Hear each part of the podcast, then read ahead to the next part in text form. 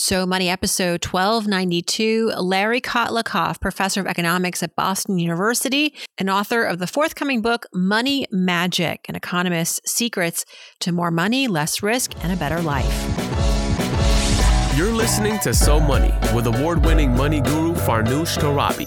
Each day, get a 30 minute dose of financial inspiration from the world's top business minds, authors, influencers, and from Farnoosh herself. Looking for ways to save on gas or double your double coupons? Sorry, you're in the wrong place. Seeking profound ways to live a richer, happier life. Welcome to So Money.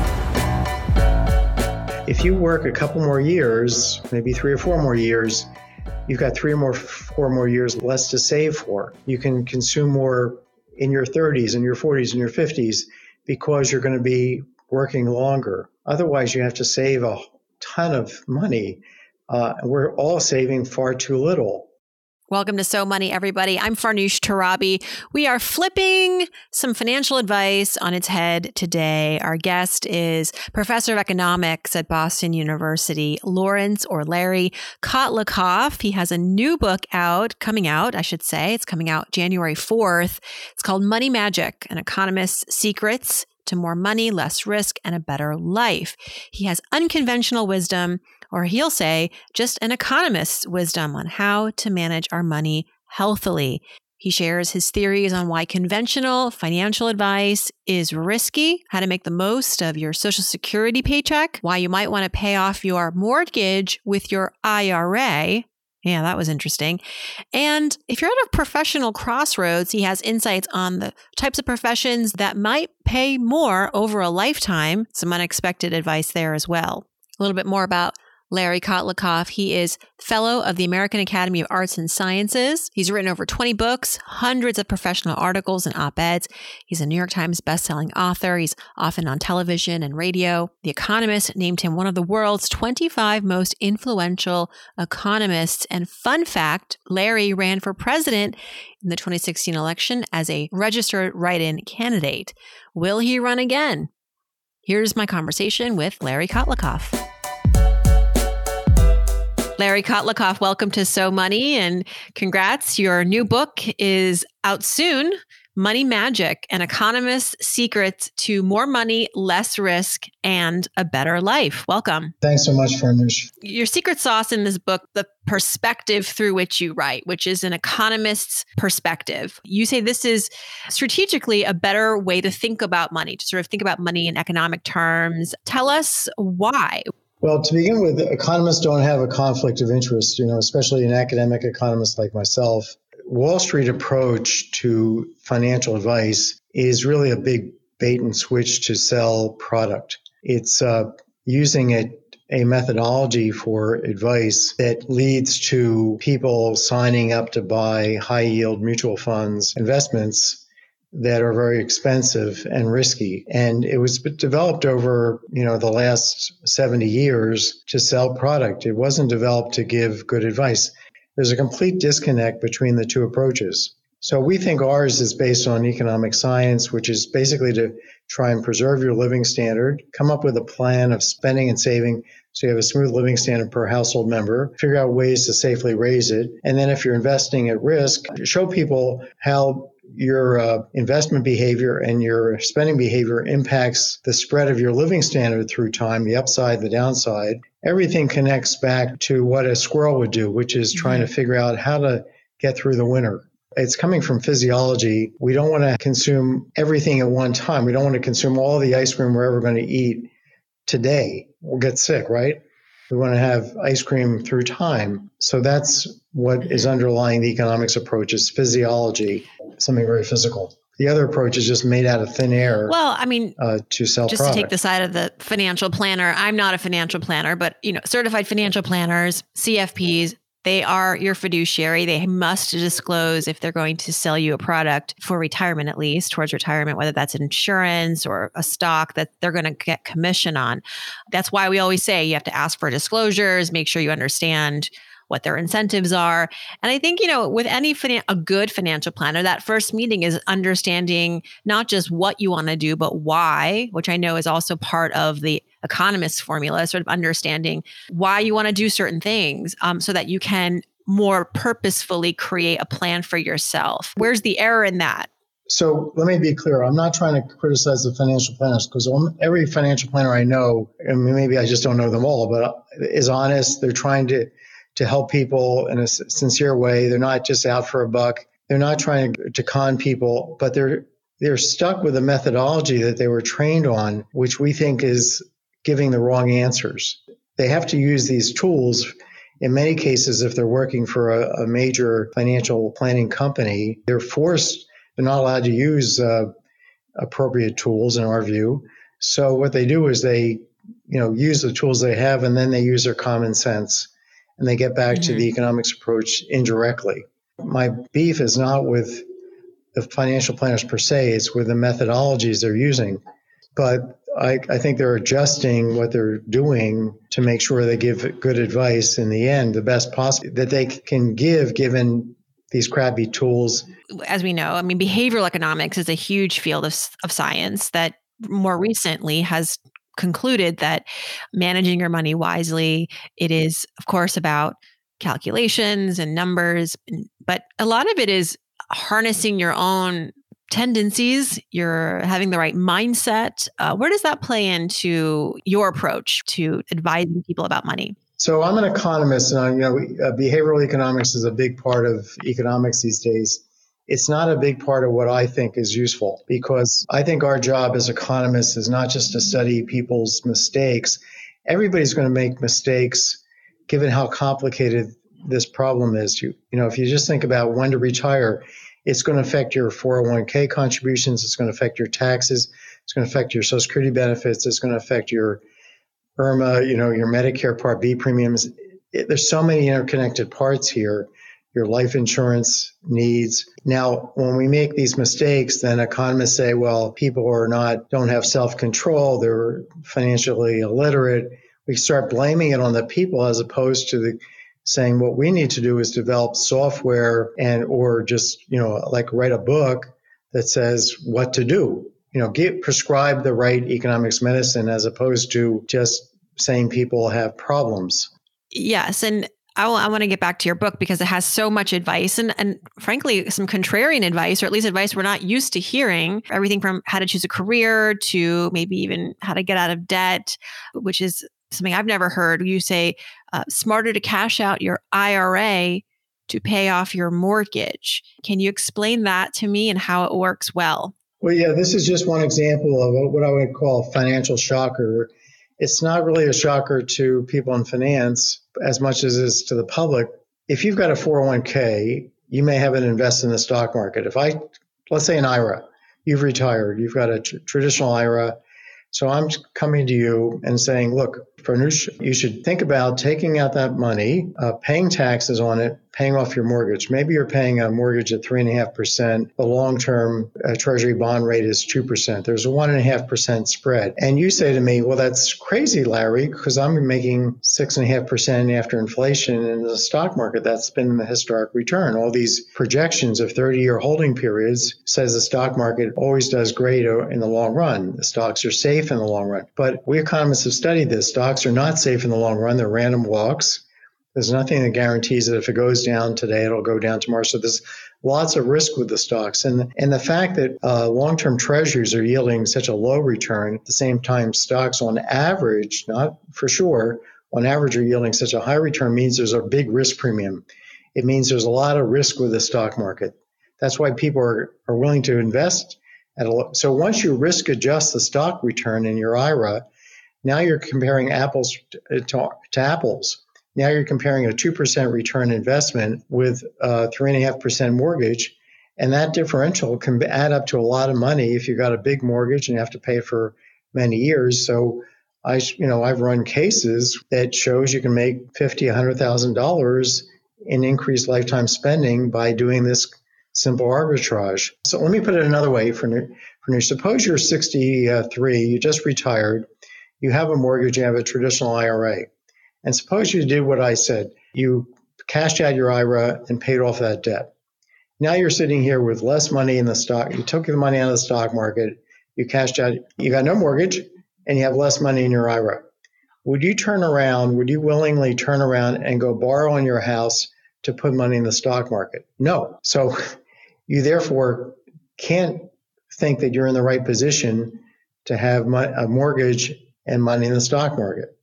Because what, if you undid that, which you can do, you wouldn't want to undo it again, go back to where you were, uh, because you would intuitively realize that you've leveraged yourself to invest at risk. And what we want to do is have really a floor to our living standard. I'm not saying never invest in the stock market. I'm saying I talk in the book about upside investing, which is a way of having a floor to your living standard and just experiencing upside risk by investing in the market. Because what you do under this strategy is never spend out of your risky assets until you've converted them into safe assets, like inflation index bonds. So use those bonds to get a floor to your living standard and this does come back to behavioral finance. If people are very concerned about the down, if they form a habit, they don't want to have their living standard drop. They're, they have this living lifestyle that is their habit, and uh, they don't want to see that decline. So it's it's not irrational uh, to want to have the same living standard in the future that you have in the past, but you also want to be in the market to some extent. You want to have that upside. Sticking with retirement, Larry, you also talk in the book about the strategy of retiring two years later than maybe you had originally planned, which I think a lot of us these days, you know, retirement is a moving target. Uh, but what why the two years can actually reap dividends and lower your average lifetime tax bracket. Talk a little bit about some of your advice for how to optimize financial planning in retirement. Yeah, I mean, choosing to retire is like deciding to take the longest vacation you'll ever take. So we have to think about it as, for many people, financial suicide because they could live to 100. My mom passed away at 98. My co author's mom, uh, mother in law, just died in 96. So you could end up retired longer than you worked. So it's a very dangerous decision. That's why I say financial suicide for a lot of people. It's, it's I'm trying to scare people. So obviously, for some people are well endowed, it's just the right thing to do. Okay. Or if you have a, you know, if you've got pancreatic cancer, you want to retire, enjoy the rest of your days. But if you work a couple more years, maybe three or four more years, you've got three or more, four more years less to save for. You can consume more in your 30s and your 40s and your 50s because you're going to be working longer. Otherwise, you have to save a ton of money uh, we're all saving far too little. Every American, even me, I'm, I have this great job. I'm a professor. I've got tenure. I'm planning on retiring at 80. I mean, really, that's because I'm I'm still terrified about out, outliving my money. That's one of our major risks. When we work longer, we potentially raise our Social Security benefits. We delay taking Social Security, which is probably the smartest financial move we can make if we wait to take our retirement benefit. Probably 85% of us should be waiting till 70 to take our Social Security retirement benefit. Only 6% at most are doing that. The, the benefit at retirement at 70 is 76% higher than it is at 62. That's one of the things I push in the book. We really have to think carefully about maximizing our lifetime Social Security benefits because it's for almost everybody, it's our largest or second largest financial asset. So many things are connected to when we retire if we retire later, like at 67, then there's two years of we're not paying Medicare Part B premiums. We're getting health insurance from our employer. It's probably better insurance. We don't have to pay the major medical bills. You know, I could talk for about the, the value of, of working longer. And I know not everybody can. I know not everybody has tenure. I know people have physical ailments. I, I already, I just had rotator cuff surgery and I'm getting tendonitis from typing and using, and I know the problems, you know, just from being an academic. So I'm not oblivious to this, but there are so many jobs out there where you can, you know, just use your voice and work at home, stay in the market well, sticking with careers, Larry, maybe we could go back and help those of us who are, are maybe far away from retirement, but at a crossroads professionally and thinking about what we want to do with our lives and how to make that money. You again offer some unique advice in your book, which is to choose. Well, this isn't the unique part. Obviously, we want to maximize our lifetime earnings, but to do this, you give a different kind of a pro strategy, which is maybe picking up a plunger instead of a stethoscope. Are you suggesting that there's a better uh, financial future for blue collar workers than than doctors? Oh, definitely. A lot of, uh, I mean, radiologists are likely to be completely automated out of the out of business uh, in a few years because the um, artificial intelligence can read these radiographs, uh, the X-rays, much better, much more accurately than the radiologist. So, and medicine's, you know, a long haul. You have to be. I mean, I think doctors are just heroic people, nurses. These are the biggest heroes in the in the world. Lovely people, but you know, you have to be really dedicated because you've got four years of college, four year medical school, uh, a couple years of internship and residency for maybe one or two years you finally get out, you start earning money. And if you're a GP, it's not that much, but you're now going to be in a high tax bracket. You're going to be treated as if you had you're a super high earner for your whole life. A lifetime of plumbing, uh, not going to college, can produce more money than a lifetime of being a G- GP. And a lifetime of getting an MA, a BA in, in education, here you are 33 and you're thinking, should I go back and spend a couple years getting an MA? Turns out that may not pay off. Yes, you get a higher salary, but you give up a couple years of earnings and you have to maybe take out student loans at a very high rate just to cover yourself for a couple years. I give some very simple arithmetic ways of figuring out whether these investments make sense. And I also point out that what you want to look for is a career that everybody else hates and that you love. And if you employ yourself you can't get fired. You can't have a crappy boss. You can't be sexually harassed. You can't be discriminated against. So I also talk about the advantages of self employment. The fact that it costs a doctor half a million dollars to get educated is I would say is wrong. And there are people that are that, that have more power to control that. You know, there's policy, there's student loan market is out of whack. And I, I wonder, you know, as somebody who ran in the 2016 presidential election as a write-in candidate, what kinds of policies would you like to see so that we can make these life decisions uh, without feeling like we have to arbitrage the system because we're set up for failure? You know, things are just too expensive inflation, all of that, right? I've been on to this expropriation of your generation for my entire career because we have been spending 70 years taking from young people, giving to old people, running a Ponzi scheme systematically through changing the tax structure, through Social Security. It's got a $59 trillion unfunded liability that we're leaving on your heads. Uh, we've got a, a, government debt that's gone from 35% of GDP to 100% since 2008. I mean, everywhere you look, uh, we have uh, bankrupted our kids uh, to our, our benefit. So if I were, and this is one of the things I, I pointed out in, in this uh, campaign, which didn't get too far, but I, I felt it was important for to to specify what economists felt we should do. At least, and I talked to a lot of economists. And on education, I would have the uh, say that people, kids, should be able to do borrow at the government borrowing rate, which is currently like two percent not the 5% rate that um, you have to borrow at if you get a, a, a Stafford loan, for example, in college. And you should be able to default on it as well. If you can't make a living or become disabled, you should be able to get out from under that student loan, just like a, reg, a regular um, you know business loan. You should be able to go bankrupt. Whereas here, you can't can't discharge. They they'll take your student loan out of your Social Security check if you're 85. They'll do it. I mean, it's just terrible the way we're treating young people eh, eh, across the board. And I'm not saying this to sell my book. You know, you go back in my record, look at go to kotlikoff.net. You'll see these these books. I'm saying the same thing for decades about before I had kids, after I had kids. I think is just disgraceful. And I developed with Alan Auerbach and uh, Jagadeesh Gokhale, another economist, something called generational accounting, which is a, a method for understanding the precise degree to which we're screwing your generation. And I've been trying to get the government to actually make these calculations on an annual basis. It hasn't happened, but we, I think my our work has influenced the European Union to put together something called the S2 calcula, uh, S2 indicator, and they do this calculation every three years. It's called the Fiscal Sustainability uh, Report, and they show how bad their situation is. And there's no country for which it's so bad as the U.S. The U.S. has, has really got the, the award for expropriating the, the young.